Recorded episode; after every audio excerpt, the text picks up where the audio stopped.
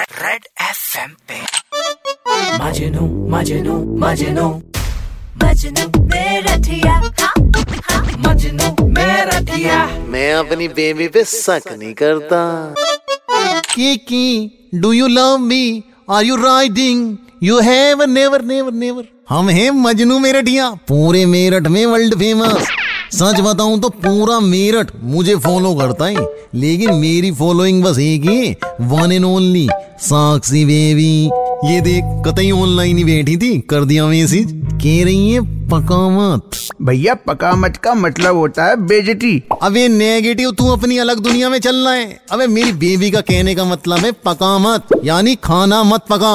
Care की मूर्ति है मेरी बेबी किचन में जाऊँगा लदपत ना हो जाऊँगा पसीने में। ए, इतनी गर्मी हो रही है। लेकिन बेबी को ये नहीं पता कि मैं इंटरमीडिएट फास्ट पे चल रहा हूँ अभी। अबे रोकी रानी के रणवीर की तरह बिस्किट वाली बॉडी चाहती है बेबी। और तेरे भाई के अगर दिमाग में गड़ गई ना बात, अब देख लेना इतने एप्स बना दूँगा, गले तक आ जाएँगे। अबे नेगेटिव यार हेल्दी से याद आया, साढ़े पाँच बजे आज से डेली एक पानी वाला और एक मलाई वाला नारियल जाना चाहिए, साक्षी बेबी के पास। भैया डेली दो नारियल, वो भी अलग अलग अबे मलाई वाला नारियल तो राखी है इसके लिए। उनने भी तो चालू करा है वर्कआउट साथ करेंगे दोनों।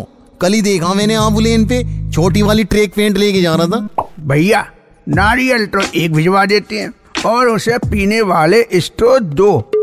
कम से कम अपने पैसे ही बचा लो हैं? एक नंबर क्यूटिया हो तुम। रेड एफ़ एम पे। मजनू मजनू मजनू। मजनू